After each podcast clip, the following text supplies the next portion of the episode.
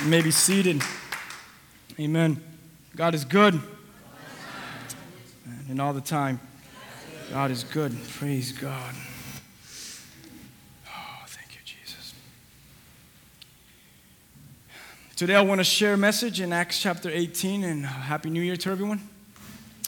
Um, and as we share this message, I, I you know, I, I didn't want to be too catchy with my words, like saying, um, start strong, stay strong, go this year with, I don't know, I, I didn't want to, I'm normally like that, but this year I didn't get too crazy with my message um, title because I wanted to pick up on the book of Acts where we left off in November. We've been on it for about six, seven months now. And something happened to me as I was preparing this message, as we are in Acts chapter 18 today, and I hope you went ahead as you received our text message and you receive um, and you see us on social networking and all that, and we said that we're going to be continuing on Acts.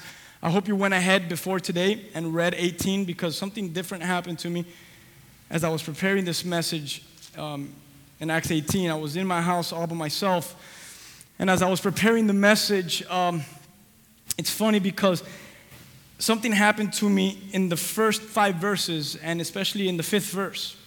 And what happened was, as I was sitting down, I literally just felt the Holy Spirit just like come upon me.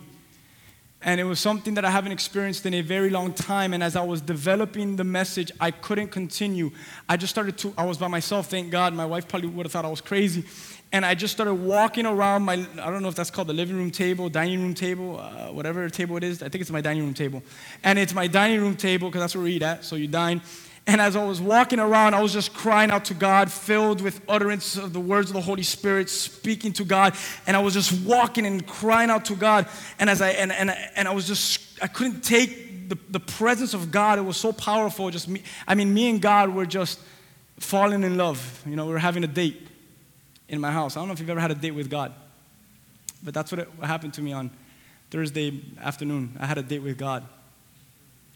And He rekindled my love and and um, I love him. And as I was having my date with God, and he was romancing me in his presence, the right word I could say, right? Um, I was like, Lord, I don't see me doing an exposit study on Acts 18.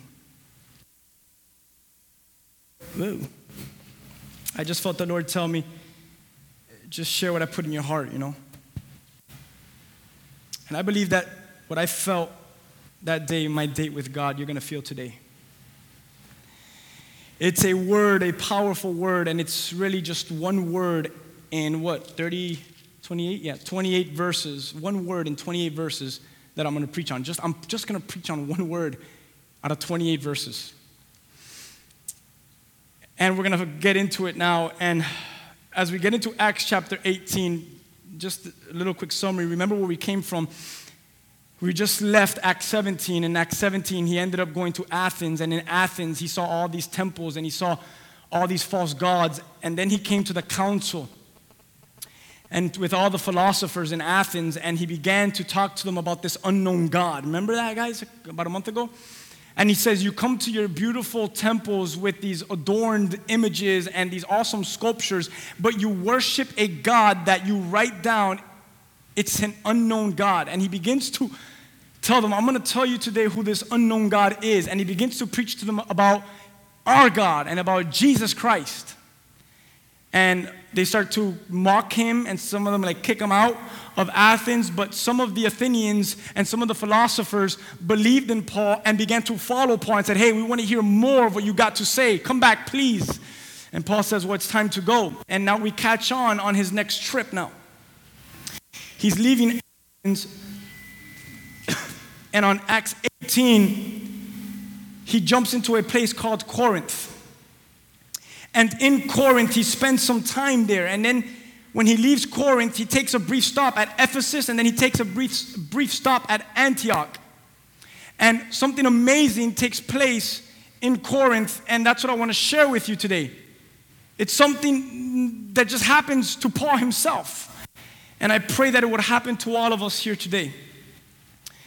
So in chapter 15, as you read chapter 18, you will begin to see, and I'm not going to read all of 18 because I'm just going to read off one word. He goes to a place called Corinth and he finds some Jews, it says in verse 2. One by the name of Aquila, and who had come from Italy, and his wife's name was Priscilla. And they were in Corinth because this Claudius had commanded all the Jews during this time to leave Rome and to leave Italy because they were being persecuted. Just like the days of Hitler and the Holocaust, even today, Jews are being persecuted. Even in the days of Paul, the Jews were being persecuted. And in verse 3, it says, So because he was of the same trade, he stayed with them and he worked by the occupation, and that was a tent maker. They were tent makers just like Paul was a tent maker. They made tents and they were very good with leather and probably made um, leather stuff, leather clothes, leather furniture. And Paul was good with his hands, as were Priscilla and Aquila. Verse 4. It says that as he was in Corinth, he began to reason, he began to teach in the synagogues, right? Like Paul always did. And he began to persuade both the Jews and the Greeks. I like that. He taught and he persuaded. Why? Because when you speak God's word, God's word will change the hearts of man. Amen? Doesn't matter whether they're rich or poor, whether they're under a bridge or up on the hilltop on a mansion. The heart of man will melt through the word of God. Amen. And that's very important to understand because Paul is persuading them not with his eloquent words, because we read later on that while he was in Corinth, I didn't speak to you with eloquent words, but I spoke to you with what? Simple words, so that the power of God may be what? Manifested. Man, praise God. I love Paul, man. So as he's there, something happens in verse 5, which I want to preach to you today about. Silas and Timothy come from Macedonia and they meet up with Paul in verse 5. And then something amazing happens in verse 5. Read it with me. Here it is. Paul was, yeah. When I read that, right there, the Lord said, I'm right here, Rigo. And I'm right in your face. What are you going to do with my word right now? Paul is in Corinth. His team shows up. And as his team shows up, it says that Paul was compelled by the Spirit. And watch this. He testified to the Jews that Jesus is the Christ. Someone say amen. I got to see a little bit of Louis Giglio's Passion Tour in Athens, he had 45,000 college students pack up the Georgia Dome where the Atlanta Falcons play football this week that just passed. He had amazing speakers, amazing artists. Um, Casting Crown led worship one day, Hillsong led worship one day. I mean, just amazing stuff. Awesome speakers Francis Chan, Piper, Louis Giglio, Christine Caine. But Lecrae, you know Lecrae, the minister of God, who's also a rapper, he began to speak. and he says that he went to the Middle East on a tour with his group. And he began to minister in the Middle East. And as he was rapping in the middle of one of his songs, he begins to speak to these Middle Eastern people and he begins to talk about Jesus. And as he begins to talk about Jesus, they were all listening, yeah, right, right on, right? And he began to say, you know, Jesus, the teacher, Jesus, the prophet, and all those Muslims were all, yeah, Jesus, the Son of God, Jesus, the God. Lecrae was that in the middle of his concert, all the Middle Easterns there, they just started booing him and his whole crew off stage. And there, in the presence of all those people, I had a decision to make. I could either keep my fans and please them with my words, or I have to be faithful to what I was called to do. And I had to stand up and I had to proclaim that Jesus is God. And if they boo me off stage, then that's the price and that's the cost. And Lecrae stands on stage in front of thousands of people and says, I'm not going to hide and I'm not going to sugarcoat it. I'm not going to please you guys so I could come back and, and, and minister here. But you're missing it out. Jesus is God. And they start to boo him, and he had to leave the Middle East. I truly feel that what happened to Lecrae was what happened to Paul right here in verse 5. And it's this Paul is standing there in verse 5, and there's a bunch of Jews there, and there's a bunch of non believers, and maybe some believers. And it says that as he was there with his team, the Holy Spirit comes upon his life, and he was compelled by it. And he begins to testify. Why? Because the Spirit bears witness to the what? To the Lord. And as the Spirit compels him, he begins to testify Jesus. And that's the word I want to talk to you about today. It's that word compelled. And today's message is titled, I blank a prisoner of Christ. And you're going to understand why I put a blank there. And you could probably come up with ideas and stuff like that, but I'm going to get to it in a little while. But Paul in verse 5 here, it says that he is compelled by the Holy Spirit. The New King James Version, it says he was pressed. The ESV translation says he was occupied. I love this. One translation says he was compelled. The other one says he was pressed. The other one says he was occupied in the presence of God with the Spirit of God. When you look that word up, it means he was held together. He was constrained. Check this out. To be arrested. Paul was a prisoner. I like this. Because here's Paul. And as he's here amongst a group of individuals, it says that he was compelled by the Spirit. He was held as a prisoner. He was held hostage. He was in chains. He was constrained. He was arrested in the Spirit. And that's what I want to talk to you about today. He was arrested in the spirit. And I look at verse 5, and what a testimony and what a life.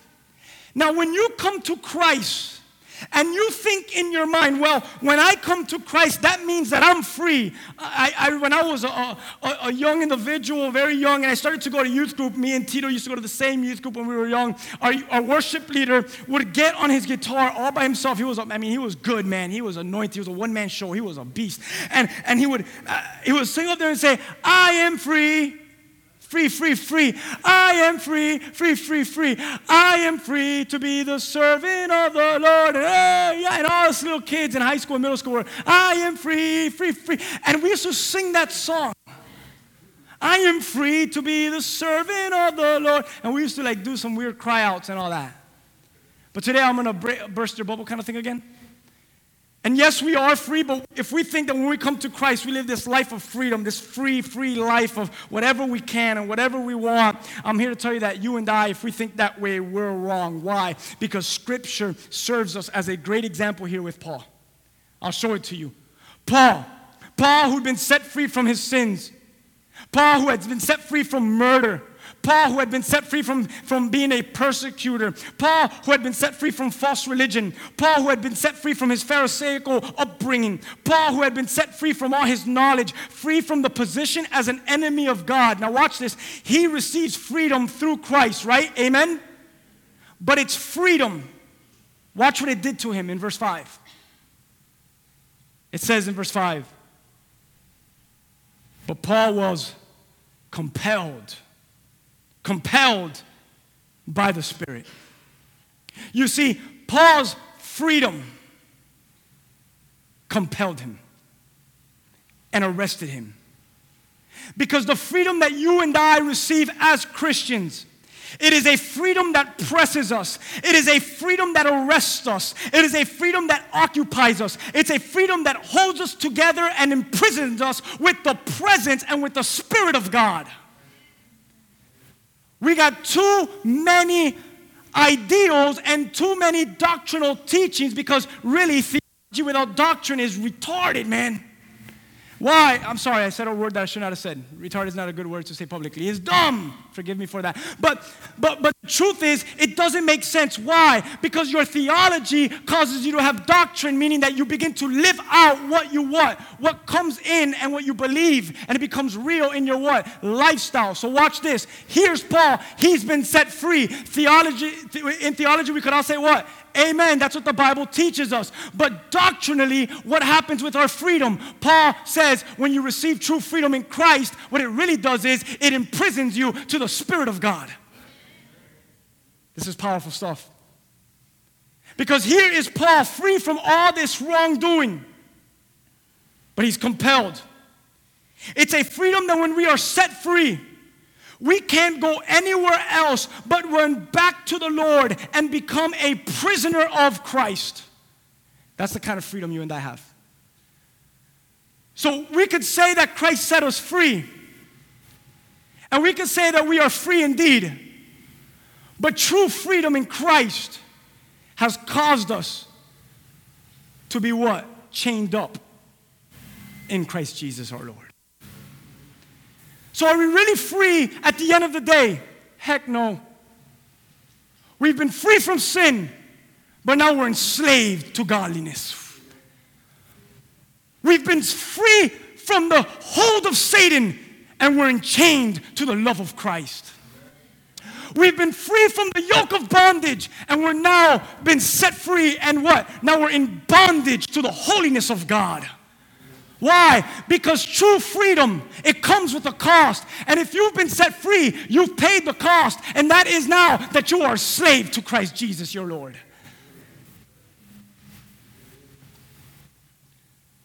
It's a transformation, like I just said, from a prisoner of darkness to a prisoner of light.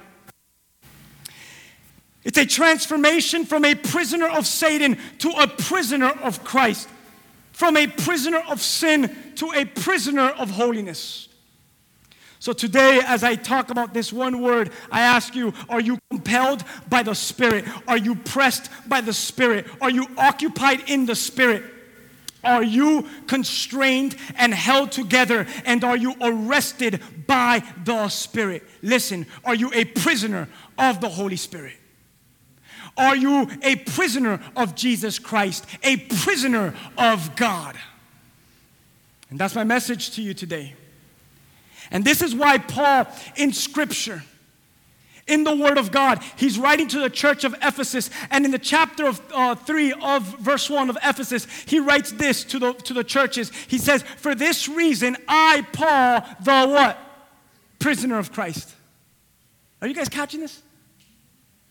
He revealed it to us in Acts. Why would Paul write to the church of Ephesus, I, Paul, because of this reason, I am a prisoner of Christ? Because in Acts chapter 18, the Holy Spirit what? Compelled him. What, that, what does that mean? It arrested him. It means what? That I am no longer free, I am now bound to the ways of God. And Paul writes to the churches of Ephesus, and for this reason I write to you. For this reason I say this. For this reason I pastor you. For this reason I love you. For this reason I rebuke you. For this reason I correct. For this reason I preach. For this reason I live, because I, Paul, am a prisoner of Jesus Christ. And when you think that's enough, he goes on to uh, Philemon, and he's writing to the brother there. And in chapter 1, verse 1, he starts off his letter with the same phrase I, Paul, a prisoner of Christ Jesus. How can Paul say this? Because Paul was compelled. Paul was constrained by the Spirit. Paul was arrested and he was a prisoner of Jesus Christ. This is why, and we're going to put the verse up. If you have your Bibles and you're writing notes, you should write this verse down. One of my favorite. This is why in Galatians chapter 2, verse 20, Paul says this to the church of Galatia. And it says, I have been crucified with who? With Christ. And it is no longer I who live. If you have your note of your Bible open, can you circle or, or underline the I? Who no longer lives? I. I love that. I no longer live. You no longer live. What do you mean? If you're still living for your pleasures, if you're still living for your sin, if you're still living for your excitement, then you don't live with Christ. Where are the amens? Because you know why? Because if Christ lived in you, you no longer live. So the old person that you don't justify and say, well, Pastor Rico, we gotta be, don't give me that stuff. Let's go to the Word of God. Let's do it, man. Let's be a church that goes to the Word of God. Amen, friends? And, and, and right here in Galatians, Paul says, I, twice here, been crucified with Christ, and it is no longer I again who live. I is done. He has won. I'm done. And, and then he goes on and he says this Christ lives in me.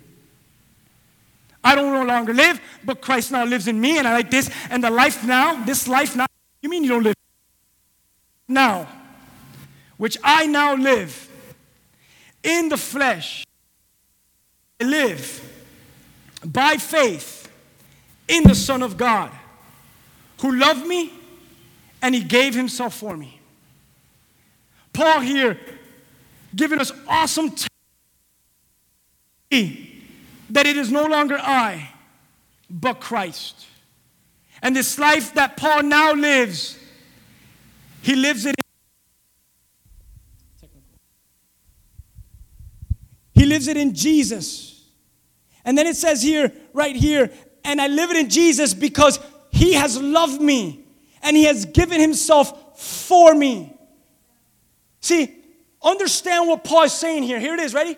I have no rights, I have no claims. It is no longer I, but Christ. I am a prisoner. I am compelled. I am pressed. I am occupied in Christ. It's no longer I. Christ lives in me. The one who loved me gave himself for me. I have no purpose but to be a prisoner of Christ. What's my purpose, God? God says, get it chained up. What do you mean get chained up? In me.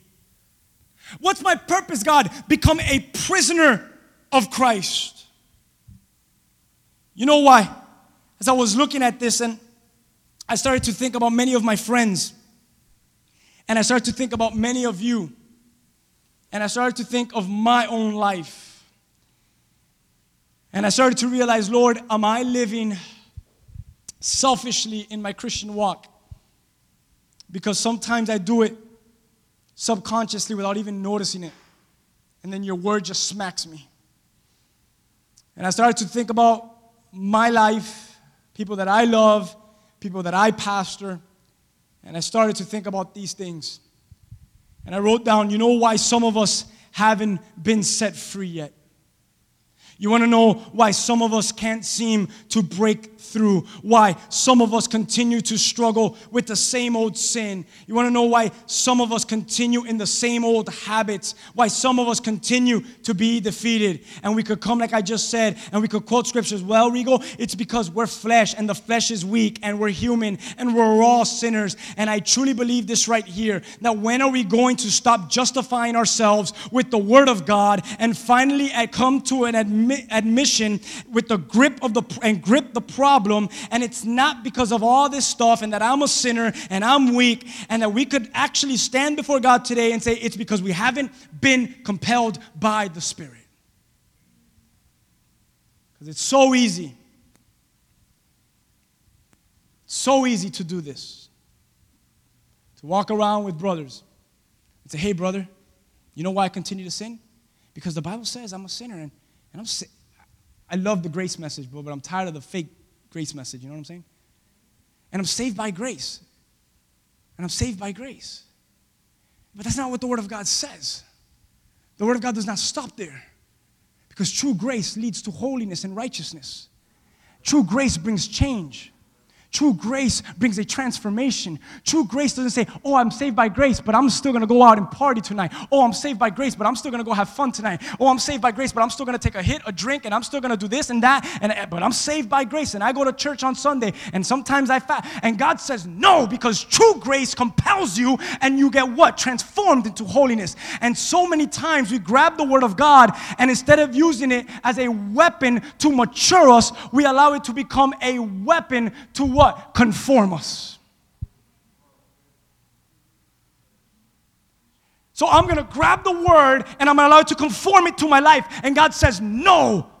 That's where I, where I, where I, where I cut the, the, the goat from the lamb and say, The ones on my left, I never knew you, depart from me. But the lamb that are on my right, that the word of God transformed and did not conform, you welcome, good and faithful servant, for yours is the kingdom of God. This is some, oh, but don't preach the word of God. I gotta preach the word of God to you. I'm your pastor, and I'm not gonna stand up here every Sunday and lead you astray. If I'm gonna lead you anywhere, it's gonna be to holiness and righteousness, and I want you to go to heaven. That's what I want.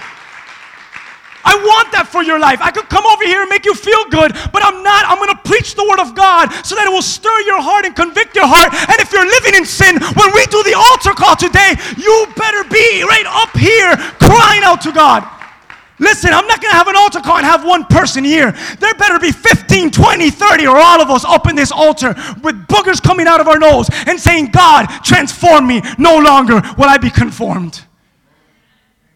I blank a prisoner of Christ. It's time, man. It's time. Happy New Year. This is the year. This is the year.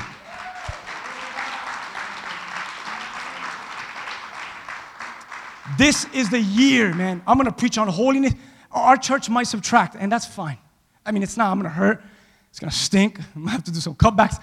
But we're going to preach on holiness this year righteousness, Spirit of God. We're going to preach about things that are going to challenge you this year. This church will challenge your walk. Come on, the, come on, our, um, on our vision meeting. We're going to do things that are going to challenge you. Challenge you. And I hope you want to come to a church that's going to start challenging you and I start patting you. It's okay, brother. Everything's gonna be all right. We'll pray for you. I'm done with that.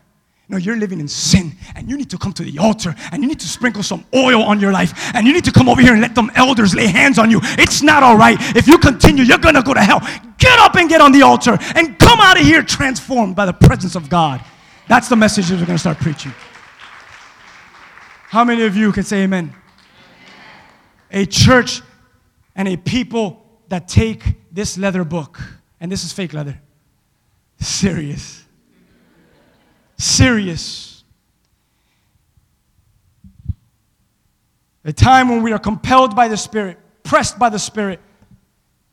And if we haven't been occupied in the Spirit and we haven't been constrained and arrested by the Spirit, I'm going to ask you again are you a prisoner of the Holy Spirit? Are you a prisoner of Jesus Christ? Are you a prisoner of God? And if today you say, no, Pastor Rico, it's not, I'm not, I'm not, I'm not. Well, today I say what I said last week. Let's get with it. Let's put on the chains of Christ. Let's become a prisoner of Christ and let's be compelled by the Spirit today. It is no longer I, but Christ. The one who loved me and the one who what? Come on, know the word of God. The one who loved me and the one who what? Gave himself for me. God gave himself for me. Who am I not to give myself to him? Church, God gave himself for you. And we are to give ourselves to him. It's no longer I, but Christ. 1 Peter chapter 2. If you're taking notes, verse 16. Bring your Bibles to church, guys. Here it is. Live does it say die? What does it say? Live. What does it say? Is it up there? It's going to get up there. 1 Peter 2:16. Live. Live as people who are free. I, I like this because it's all right. 1 Peter 2:16. Live as people who are free. But I just I thought I thought you told us that we weren't free. You're confusing me. I'm, I'm going to get somewhere. And, and I love what Peter writes here. Live as people who are free. But that's not what Pastor Rico said last Sunday. Look what Peter says. Live as people who are free, not using the liberty that's been given to you. What translation is that? New King James? As a cloak for vice. I have no idea what translation I'm using here. I don't know. But here it is. Same thing that, that what that means. Not using your freedom as a cover up for evil, as a garment for evil. Live as you're free, as people who are free, but do not use your freedom as a covering for evil, comma, but living as servants of God. I hope you just got the revelation. I hope you just got the revelation. Because now, my goodness. Live as you're free, do not continue to clothe yourself, right? Do not continue to clothe yourself with this sin, but become what? Servants of God. Do not allow your freedom to cover up the evil, but become what? Servants of God. What do you mean, Peter? You live as a person who is free because in that freedom, you now become a servant of God. Meaning what? Christ's freedom over your life um, brought you to slavery in Christ. And that's what Peter is saying here. To live as people who are free, which, is, which means this It is to live as servants of God. I love the real translation in the King James. That word servant, it means what? Slave. You are a slave of God. But I thought I was set free. Yeah, you were from sin, but now you're bound to holiness. So live as people who are free. How many of you can say amen to that, right? But then he says, but as you live as people who are free, stop using your freedom to cover up your evil and live as slaves of God. We are free so that we may become slaves of God, prisoners of God. To be arrested and to be compelled by God. Well, what in the world does this word compelled means? To be overpowered. So, church, are you overpowered by God? And you could say yes because you just sang a nice little corito. But that has nothing to do with being compelled by God. You know how you're compelled by God? When sin makes you want to vomit. When thinking about cheating on your wife makes you sick. When thinking about going out and having a drink, but you know you're gonna have 10 drinks and get buzzed or maybe even get drunk makes you so sick to your stomach, you just wanna cry out to God. That's when you're compelled to God. You wanna know when you're overpowered by God? When you're so sick of living the same lukewarm lifestyle and you just want to be so hungry and so radical for God that you want to wear shirts that say Jesus and you want to say Jesus and you want to talk and touch people about Jesus and you want to live out what you really believe, that's when you're overpowered by God. It's not when you come to church once or twice a week, and it's not when you come and you sing one or two or three coritos, and it's not when you shed a tear once in a while. It is when the Holy Spirit compels you and overpowers you, and the way you think is transformed, and the way you live is transformed, and the way you begin to talk and act and walk and speak, and the way you begin to maneuver, everything is changed about you. And when people say, What is it? you say, It is no longer I, but Christ who lives in me. That's why Paul was able to say that. That's why Paul was able to say that.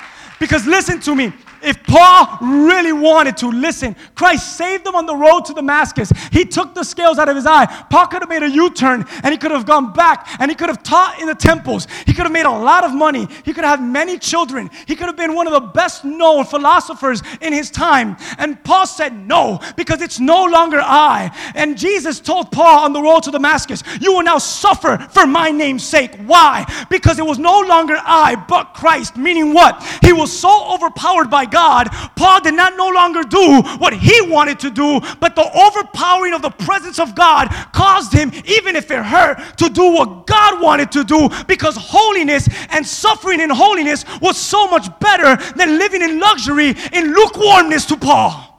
And Paul says, It's no longer I, but Christ who lives in me. And when Paul said, It's no longer I, I believe him. But when we say it, I think twice about it. Amen? How many of you are ready to say I and write your own book and rewrite your own story and add your name with Paul's name and say, I, Tito, a prisoner of Christ? That's why the blank was left up there for you today. You know why I left a blank in the message title? Because today I want every single one of you, if this call is really for you, I want you to come up to the altar and spiritually, I want you to write your name on the blank and say, I, Lisi, a prisoner of Christ. I, Rudy, a prisoner of Christ. And I left a blank just for you today. Just for you. So there's no excuse. And say, Pastor, I didn't know what to do. And I didn't know when to go up and I didn't know how to pray. Well, here it is. Ready? Take out your pen, write your name down on the line, sign the contract, and start saying it. I, whatever your name is, is no longer I, but Christ. I am a prisoner of Christ. This is the new year. And with the new year comes a new me and it comes a new you. How many of you can say amen? To be arrested and compelled, to be overpowered. I love verse 6. Uh, but when they opposed him, they oppose it. Here he is, he's being compelled, but I got God was my God is greater, my God, and we sing these songs, you know? So if God is greater, why is he being opposed? Because that's what comes with it. When you put your name on that blank today, opposition is coming. You ready? Bickering is coming. I mean, I mean, people are gonna make fun of you, but I thought you were a Christian, but I thought you did this, and, and people are gonna mock you, and people are gonna bash you and people are going to crucify you. And why? Because when you put your name on the line and you say, It's no longer I, but Christ, and I blank, a prisoner of Christ, you're saying this, ready? Satan, come and oppose me. I stand for Jesus now. And watch me overcome you. Watch this. I'll prove it to you. Verse 6. But when they opposed him and they what? Blasphemed him. My God is greater. Yeah, but they're still going to blaspheme you. Bride, children of God, they're going to blaspheme you. Look what Paul did. He shook off his garments and he said to them, Your blood is upon your own heads, and I am clean. From now on, I'll go to the Gentiles. What? Imagine the Jews. Oh, we got him upset. He says, I'm done with you guys. Paul was, a lot of it was speaking out of anger because if you keep reading chapter 18, he's kept ministering to the Jews, and some of the Jews came to the Lord. But he says something amazing here. He says, I'm done. Your blood is on your own hands. I want to turn to Ezekiel really quick, and I'm going to read seven verses to you, and I, now I'm really almost done here. First time I say it, so. Ezekiel 33, the watchman, and the message of the watchman. This is a powerful scripture. In chapter 33, the watchman has a powerful message, and, and here it is. Ready? Here's the prophet of the Lord, the watchman, and watch what he says. Again, the word of the Lord came to me, and he said, Son of man, speak to the children and say to them that I, when I bring the sword upon a land, and the people of the land take a man from their territory and make him their watchman. Listen, look at verse 3. When he sees the sword coming upon the land, if he blows the trumpet and warns the people, verse 4, then whoever hears the sound of the trumpet and does not take warning, if the sword comes and takes him away, his blood shall be on his what? Oh man. Paul was sounding the alarm to the Jews. He said, Jews is Jesus, come to Christ.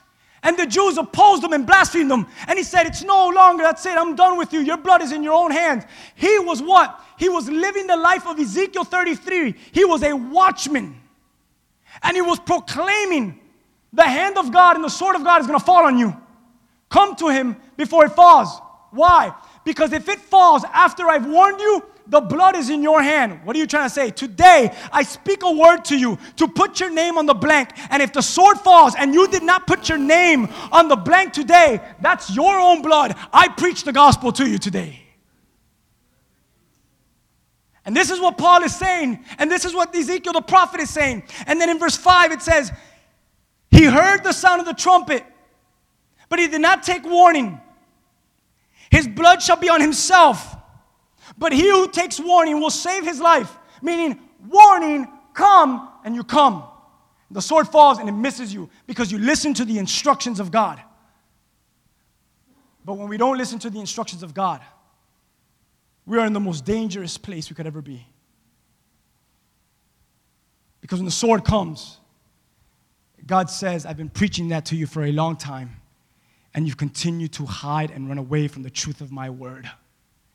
And then it goes on to say, verse 6 But if the watchman sees the sword coming and he doesn't blow the trumpet, and the people are not warned, and the sword comes and takes any person from among them, he is taken away in his iniquity. The watchman is taken away. And his blood, wow, I will require it at the watchman's hand. What do I mean? God, do I really want to preach this message? You better, because their blood is on your hand. Okay, God, I'll preach it. That's exactly what this is saying. And Paul says, I'm going to preach a message to you guys in Corinth that you're not going to like, but your blood is in my hands. And when that sword comes and when judgment comes, I don't want to, I don't want to be held accountable for your blood. I want to tell the Lord, I'm clean. I told them the truth of the gospel. And this is exactly the word of the watchman right here. So, you, son of man, I've made you a watchman. Church, he's made you a watchman. So, therefore, hear a word and warn the people for God. Verse 7. Hear the word and warn the people for God. What do I got to do then? It's no longer I. Become compelled. Become a prisoner of Christ. Verses 9, 10. It's amazing what happens here. They're about to just destroy Paul. And he is so united to his God. And I'm going to end now. That the Lord says to him, look at verse 9, do not be afraid, but what? Speak. And do not keep silent, for I am with you, and no one will attack you to hurt you. For I have many people, many people in this city. God says, Paul, I'm not done. Paul, you keep speaking. Paul, you keep going. You keep suffering for my sake. I'm not going to let them touch you. It's not time yet. You keep going. Why? Because it's no longer about your rights. It's no longer about what you want. It's no longer about your freedom. Listen, it's no longer about where you want to go. Come on, listen. It's no longer about what you have planned. Listen, Paul, it's no longer about your safety. Guys, listen. It's no longer, Paul, what seems right to you. It's about what I say. So stay put, keep speaking, and let them come to me because I have many more. What do you mean, God? Because you don't longer belong to yourself, Paul. You've been overpowered, you've been compelled and overtaken, and you've been pressed, and you are in prison. You are now a prisoner of Christ. Already? Shh. Stay put and do what I tell you to do. This is what was going on with Paul's life. And when we, as prisoners of Christ, overpowered by the Lord, when we face struggle, when we face opposition, when we face darkness, the Bible teaches us that He fights our battles for us. And we could all say amen, but don't say amen if you're not compelled by the Spirit of God. Because my God is an expensive God. That blood on Calvary cost a lot. So don't think that you could serve God with no cost. He's an expensive God. And He wants the most expensive thing that you can offer. And it's not bring me your check next Sunday, it's bring me your life now. Open your heart now. And that's the most expensive thing that you can give to God. That's it. So, this whole thing about, oh, yeah, we're free and this is easy. No, it's not. There's a price. Open up your heart, give Him your life, let Him put on the chains, and be compelled, be overpowered by the presence be overpowered in the spirit, be overpowered in everything. Be overpowered in the word. That when you got to make a decision, what does the word of God say about your decision? You want to marry someone? Are you single people? What does the word of God say about that man that you're with? That woman that you're with? Or the one that you're pretending not to be with, but you know you're really with? What does God say? Uh, what does the Word of God say about your finances? What does the Word of God say about your relationships? What does the Word of God say about your worship? What does the Word of God say about your living? How about if this Word of God compels us to the place that we don't take a step without filtering everything, filtering everything through the Word of God? Can you imagine what we might become? I'm going to ask the worship team as we get ready to close off. It's time to have no rights it's time to have no claims. Let's sing that same song, man. It is time to say it's no longer I, but Christ. To be a prisoner, to be compelled, to be pressed, and to be occupied in Christ. This is what happens in the rest of the chapter, because next week we might just jump into chapter 19. Really, what happens is he goes to Ephesus, Paul and in Ephesus, as he returns there, they want him to stay. He doesn't stay. He lands there, he greets the brothers there, he spends some time, but then he leaves and he takes off from Ephesus. And then a certain man rises up by the name of Apollos, and Apollos begins to preach the gospel. And in verse 26, it says that he begins to sp- speak boldly in the synagogue. But Paul's friends, Priscilla and Aquila, they hear about this man Apollos and they go check him out. And they saw what he was saying was accurate in the Word of God, accurate in the things of God. But all he knew was the baptism of John. And he didn't know about the baptism of Christ and the baptism of the Holy Spirit. So, what does Aquila and Priscilla do? They go and they teach this man Apollos about this new baptism and about these new teachings that he never knew. So then they send Apollos out, and he leaves that region. And he moves on and he takes off from there. And as he takes off, Apollos' ministry continues. It says he greatly helped those who believed through grace, and vigorously he continued to come against the Jews publicly showing from the scriptures that Jesus was the Christ. What a life Apollos had. But all that was birthed through the arrest of Paul, through the obedience of Paul's lifestyle. So much that Apollos became so big, so bold, so infamous in the faith that people started to fight. I'm from Apollos and I'm from Paul. And Paul says, Listen, you're not from me or from Apollos. You're from Jesus Christ. Stop fighting about who you're from. It's awesome. But today, I'm going to ask you right now this is church. If God is speaking to you today, and it's time to put your hands up, because when you're at war, like we are today, and you do this before the enemy, you're telling the enemy, I surrender.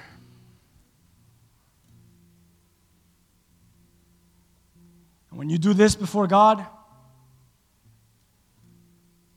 you're saying, Lord, I surrender. I give up my rights. I give up my claims. Lord, I raise up my hands. I lift up my life and my heart unto you because it's no longer I, but Christ who lives in me.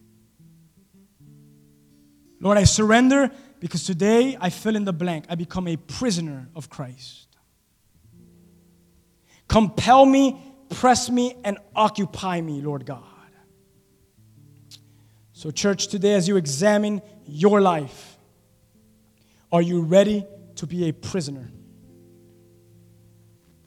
I'm going to ask everyone to stand in obedience and in reverence to God.